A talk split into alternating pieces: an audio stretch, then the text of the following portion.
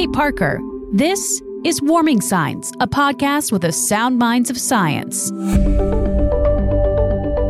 This week's episode is near and dear to my heart. Now, you probably already know that I started as a local TV meteorologist before I came to the Weather Channel and eventually made my way here to weather.com. Switching jobs isn't that unusual, but my journey has been. Just reporting on the weather without getting into the climate and major environmental disasters wasn't enough for me. That's what brought me here. I wanted to be able to go beyond the daily forecasts and talk about something that matters to me and should matter to all of us climate change. And it happens, I'm in good company. Bernadette Woods Placky and Jeff Berardelli did the same thing. They join me this week to talk about why the forecast is only half the story and the importance of the big picture.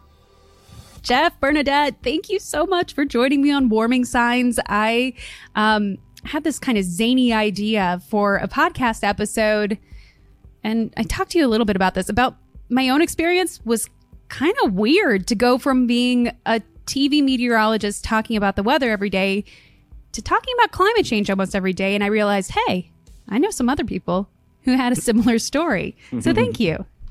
You're welcome. Well, thank you for having us. So I guess we'll start with Bernadette. What is, in a brief summary, and then maybe we can dive in, your story? Because you were a TV meteorologist and now you work for Climate Central. So I guess the quick summary is yes, I had 15 years of operational weather forecasting, most of it on television. And then about six years ago, this month actually, I made the transition over to Climate Central. And it was a big transition. Fortunately, I am still dealing with TV meteorologists across the country. So some of that carries over, but in my day to day life, I went from working a TV schedule, as most of you know, which is very 24 7, odd hours, constantly in the middle of every storm, to now working from generally nine to five in an office that's not quite what? as loud. Amazing. And, and not quite as loud or energetic, I would say, as a TV station. So that was slightly different too. And I now get the chance to approach weather slightly differently from the climate change angle, but at the same time, enjoy, enjoy a snowstorm every now and then. And Jeff, you actually had um, kind of a very public transition, I would say, where you're still doing forecasting and you're still working for television, but a lot of your conversations are about climate change these days. How did your story evolve? Um, you know, it, it, evolved from a few factors. One of them was need. My wife is from South Florida. She wanted to to move up north. She's never lived out of South Florida. And at the same time, I started to develop a, a tremendous interest in climate change again, especially around 2015, 2016, when uh, you know you saw the tremendous changes in the Arctic. Looking at looking at that as a meteorologist, it's clearly a warning sign of what's to come and, and, and how things are changing very rapidly there and, and soon to follow the mid latitudes, and it's already starting to happen here. So um, I also love to try to make a difference in the world if I can. Just about everything I do that I've done in television, I've always used television as a platform for for philanthropy. So uh, there's there's you know there was really just a need I think at that point in my life for me to make a transition and to uh, and and to move up here to New York to to go to Columbia University to get my master's degree in climate change while I was trying my best to help the media in New York and specifically CBS to do more climate change stuff. And how have you guys found that transition? Was it easy? Was it quick? I, I guess our stories are a little bit different here too. Uh, his being more recent, mine being six years ago may not seem that long. However, in the conversation of climate change communications, a lot has happened in those six years. So, I mean, I gave the quick overview of more my day to day life of the transition from television to this current job, but content wise is incredibly different too. I mean, I, I can tell you, building upon some of what Jeff just said, that part of the reason I got so pulled into the television side of meteorology, not initially wanting to do that, quite honestly, was I wanted to connect with people and try and keep them safe when and how I could when it came to severe weather and extreme weather across the board. And I worked in many different markets across the country, the last one being Baltimore, but having spent time in Arkansas and Kentucky, so a range of different types of weather that I dealt with too. But as my career progressed and as I got a little bit older and was learning more about this subject matter, it was really a confluence of a few different things, not just the subject itself, but coming over to Climate Central for this specific subject content of climate change and how we can advance our knowledge and our progress and our understanding of the science of climate change. That was a real drive for me because the more I understood about what Jeff was saying, that our weather is changing and it's really influenced by what's going on with the broad concept of, of climate change. And we can get into many aspects of that. But the more I understood the more there it was obvious there was work to be done. And so I was given this opportunity, which I'm very grateful for, to come to Climate Central and really sort of amplify voices, not just my own on television, but working now with 680 TV meteorologists across the country and even some internationally, where we can help them understand the connections between what's going on in their community, what that means, and what people can do about that, and really try to get that information out to the public. I can identify with so much of what you're talking about there, Bernadette. Personally, yes, helping people was absolutely why I became a meteorologist. It's what I miss about being a local meteorologist. I miss having the conversations with people that you meet. I miss hearing about the needs that they have during a storm and then trying to convey that during that storm to help keep them safe. You know, my story is I I worked for the television network side of the Weather Channel most recently before coming to weather.com and the Weather Channel app. And pretty much my entire career, I would say, kind of had to fit within this box. You're working in live television and there's always just you have a you have a set rundown. You have this is what item you go to next. You have 35 seconds for this hit. You've got a minute for this. You've got consultants telling you it needs to be x y and z. Your graphics have to look like this. And it was just so within a box and i i miss and wanted to do storytelling and about the environment and climate change basically which is why i ended up here and why i'm so glad that i have this podcast but Jeff, you had kind of this very recent change or somewhat recent change. And people, I think, sometimes don't realize how hard change is. I mean, you're leaving what you know and trying something completely new. Did you find that exhilarating or challenging? I mean, I would say it was all those things. I mean, look, I left a big job. I was a chief meteorologist in South Florida, making very good money, and I decided, hey, why not spend tens of thousands of dollars on a master's degree at Columbia University and come to New York with no job. My wife didn't have a job. I didn't have a job. But you know what? I mean, as funny as that sounds, it's also invigorating. It's also a chance to to to believe that you can be more than just one thing in life. Um, and also, I, I, there's a need. I mean, this is the biggest existential crisis that we have ever faced as humankind. And we need as many soldiers out there uh, doing our best to inform the public, educate the public, get them to realize how big of a problem this is becoming and is going to be in the future. And so for me, there wasn't really much of a choice, right? I mean, I could choose to just sail off into the sunset, make lots of money. But what am I really doing for the world then? So for me, it, it just wasn't a choice. I wanted to do something good for the world, also do something good for my wife. She wanted to move to New York City. This is her number one dream. I think I'm her number three dream or something. You can maybe chocolate on the list at least. Your husband or something. I, I made the top three. They got the bronze. Uh, I'm just kidding. But um, but you know, for me, it was the right decision for a multitude of reasons. Uh, and now I'm here at CBS, and I do weather, and I do climate. I write articles for the web. I, you know, I do videos on climate change. I, I get to do a lot of a variety of stuff which to be honest with you keeps me more interested than just doing one thing over and over. I felt like I was a little bit on a hamster wheel. Oh my gosh, hamster wheel. I can identify with that completely. Yeah. It just felt like turning the crank. Yeah, just, you know, I, I don't know. I think it's best to get out of your box if you can. I, look, I don't have kids yet, so I, it's easier for me to do that. Be a lot harder, and I knew it would get harder once my wife and I decided to have kids, so I figured it's now or never. And I'm not a child. Uh, you know, I'm not very young. I won't tell you how old I am, but it was, I'll tell you how old I am. I'm actually 43. So I did it literally in the middle of my life and probably the best earning years of my lifetime, but nevertheless, I still think it's worth it for the world. You were touching on this a little bit about how uh, talking about the soldiers of the climate change communication, and Bernadette was, was talking about this a second ago about how meteorologists really are such a great resource for that.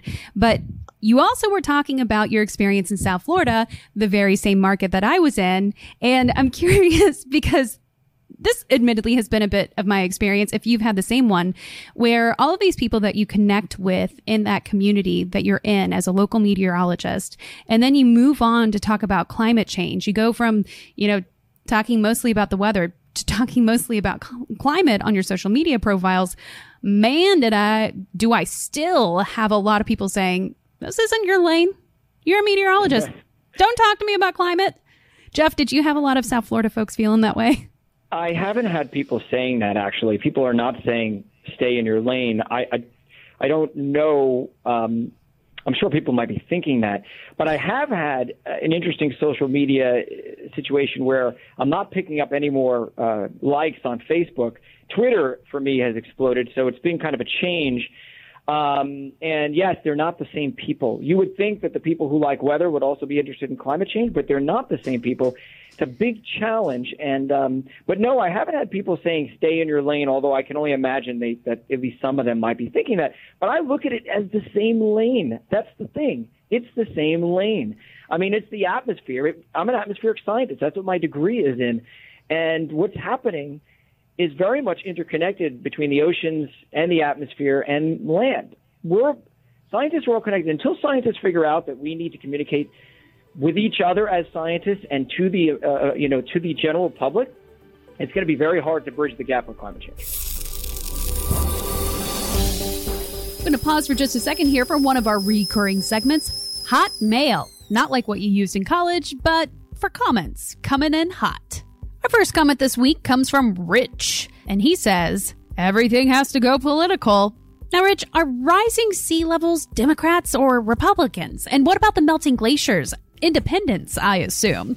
Listen, you're right. There's way too many people out there that are using the environment as a way to drum up votes. But the reality is that the climate is changing and humans are contributing to the problem. How do we fix it? Now that is where things really do get political. But facts are facts, dude. Our next one comes from Alice, and it's actually a nice one. Thank you to weather.com for leading on climate reality in meteorology. Great job, and history won't forget you or our kids. Thanks, Alice. It's kind of nice to hear nice things every once in a while, I have to say. And you bring up such a good point here. Our kids aren't going to forget. Whether we shout denials into the ether, take action to curb climate change, or do nothing, our kids aren't going to forget, and neither will those history books, just saying. Whenever you guys are thinking about those important ways of communicating the climate science because I think that's where we're at and what we see our role is. Maybe we take the information that these researchers are putting forth, we digest it and we regurgitate it as something maybe that the public can can uh, better understand. Um, is there something that is the one thing that comes to mind whenever you think about like this is the clearest picture I can paint for someone on climate change. Jeff? You know, it's such a tough situation. It, it's, it's, there's so many good stories to tell, I think, but we haven't done the best job over the past de- couple of decades in telling climate change stories. As I look around, I realize there are a lot of stories out there. Our job as scientists, obviously, involves science. Um, I'm not sure that science. I think it's necessary, and I think we need to make the connection. You know, for instance, this blizzard that just happened, we absolutely need to do that. And Climate Central has done an amazing job working with meteorologists on that. One of the reasons I'm here where I am today is because of Bernadette and because of Climate Central. They do amazing work. But I do think that you know the next step of this is telling the people's stories, and um, and you do that well, Kait. Um, the story that you did Thank about you. uh, Lake Okeechobee a while back was amazing, uh, and the algae bloom because that is somewhat related to climate change. Um, oh, absolutely. And, yeah, and um, and but those are the stories that need to be told. Uh, you know, how is it affecting the farmer? How is it affecting the homeowner who lives near sea level? Um, and beyond that, who are the movers and shakers, and, and who's coming up with that groundbreaking solution, that tech you know, product that's gonna that's gonna change our lives and revolutionize, you know, how we think about climate change we need to learn to tell those better. How do we tell stories that really connect emotionally with people? What about you, Bernadette? Do you have like a thing that you think really sinks in, a particular story or just topic? Well, there's two ways I look at this. When trying to talk about the fundamentals of the science, there is one really simplistic way to do that. It's bringing it back to the greenhouse effect. We understand what those gases are, well established science going back hundreds of years. No one challenges that. We know we're putting more of them into the atmosphere and we know we can measure it. So it's really that simplistic when it comes to the science. It can get more complicated. And as scientists, there's some really cool research going on that we can geek out about. However, when it comes to the science, I break it down to the absolute basic level of why we know.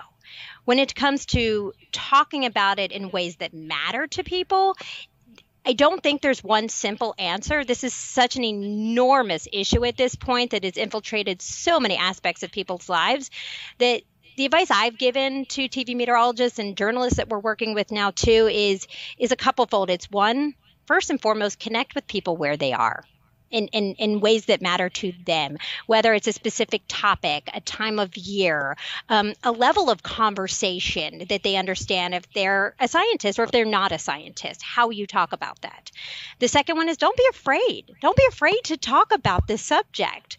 You know, ask questions and have conversations with people because when you keep it civil, you can actually have conversations with people about this.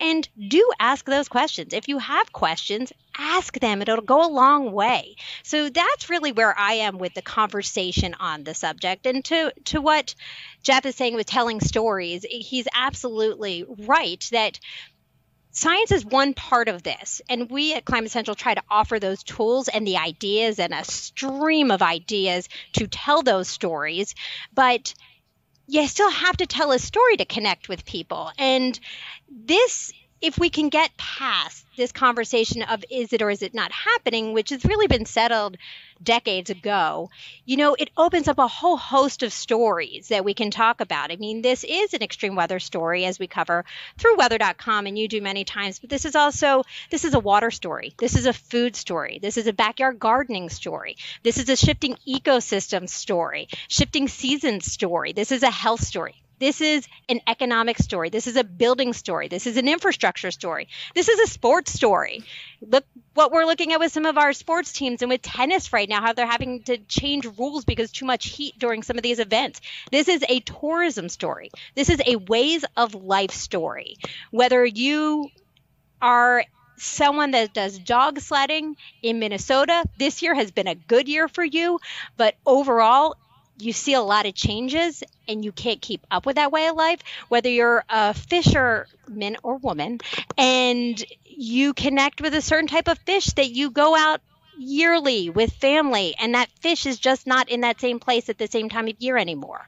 So there are so many stories to be told and those are the ones we're trying to help people tell. And I, I have to say, you just so eloquently explained what I have discovered just incidentally every time that I have gone to tell a story that is my objective is to talk about the environmental disaster that's unfolding um, on any particular subject. It could be whales, it could be anything. All comes back to climate change. All of these things are being impacted. It does it mat- where you want to go on family trips. You may not be able to go there in the near future. As much as I have occasionally like tried to tell stories intentionally that are about the environment and not necessarily about climate change, it's always intertwined. It ends up in there in every one of these episodes of Warming Signs. Climate change is in there whether I intend it to be or not. You know, I like to say, uh, off of what Bernadette said, climate change is like an octopus. It has its tentacles and everything. That's exactly what it is. It really is going to impact everything. What people, I think, don't quite get is the ramifications of destabilization. You know, the world and United, especially in the United States right now, things are not that bad for most people. For some people, they are struggling. Think about what happens when you add all these extra added stressors, some of them due to climate change how many more migrants, you know, you're going to have, how many more refugees you're going to have, and, and how much more political strife you're going to have. And, and we're a secure nation in the United States. Imagine a country that's not, or, and so many of them aren't. People don't understand how fragile the fabric of our society is and how quickly it can, you know, it can fall apart. And that's why climate change is, is, such a threat. Um, and I think if people could understand that, they would get the bigger picture. And as many people say, a threat multiplier in that sense yeah. that not only talking about the fabric, but when things start coming at you more frequently, more intensely, we're only prepared to deal with so much. And that stresses our systems when we can't keep up with it. Just look at last year two years ago i should say with the landfalling tropical systems in addition to the wildfires. I mean our response systems are really being pushed to their limits when it comes to something like that. On top of it, some of our own military are the first responders, and these are happening to their own homes while they're responding. And not even our mm-hmm. military, our, our emergency management across the country are going through this too. So this is is pressing some limits that are pretty extreme that we're just going to see amplify as we go forward. But there I mean, the impacts are extreme. The the threats are huge, but there are also opportunities within all of this. And and there really are because as Jeff has said, this is the biggest challenge of our lifetime. In but the thing is we know how to solve this. Mm-hmm. and so it's it's getting those stories out so that the public understands that part of it too so that we have an informed society. We know what our biggest emitters are. It's our energy system. It's our transportation system. It's agriculture. It's also our buildings and how we've constructed those to be.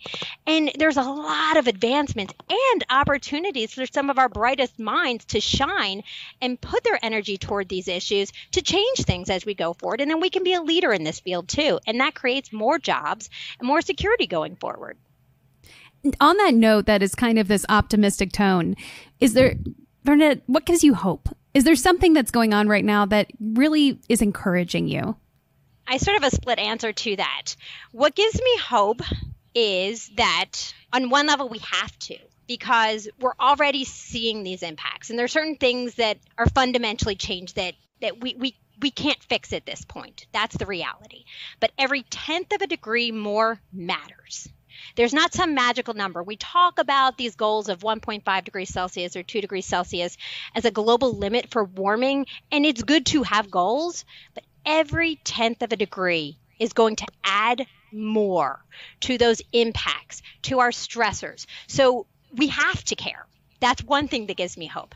But the other thing is some of what I just said that we know the issue, we know what causes it, and we already have a lot of the solutions in place. We need to scale those, and we really need to help our public understand what those solutions are and what can be done because I would argue the more people understand what can be done, the more supportive they're going to be of that. And so that's the kind of thing that we have this huge opportunity in the media to get these stories out and to inform our society.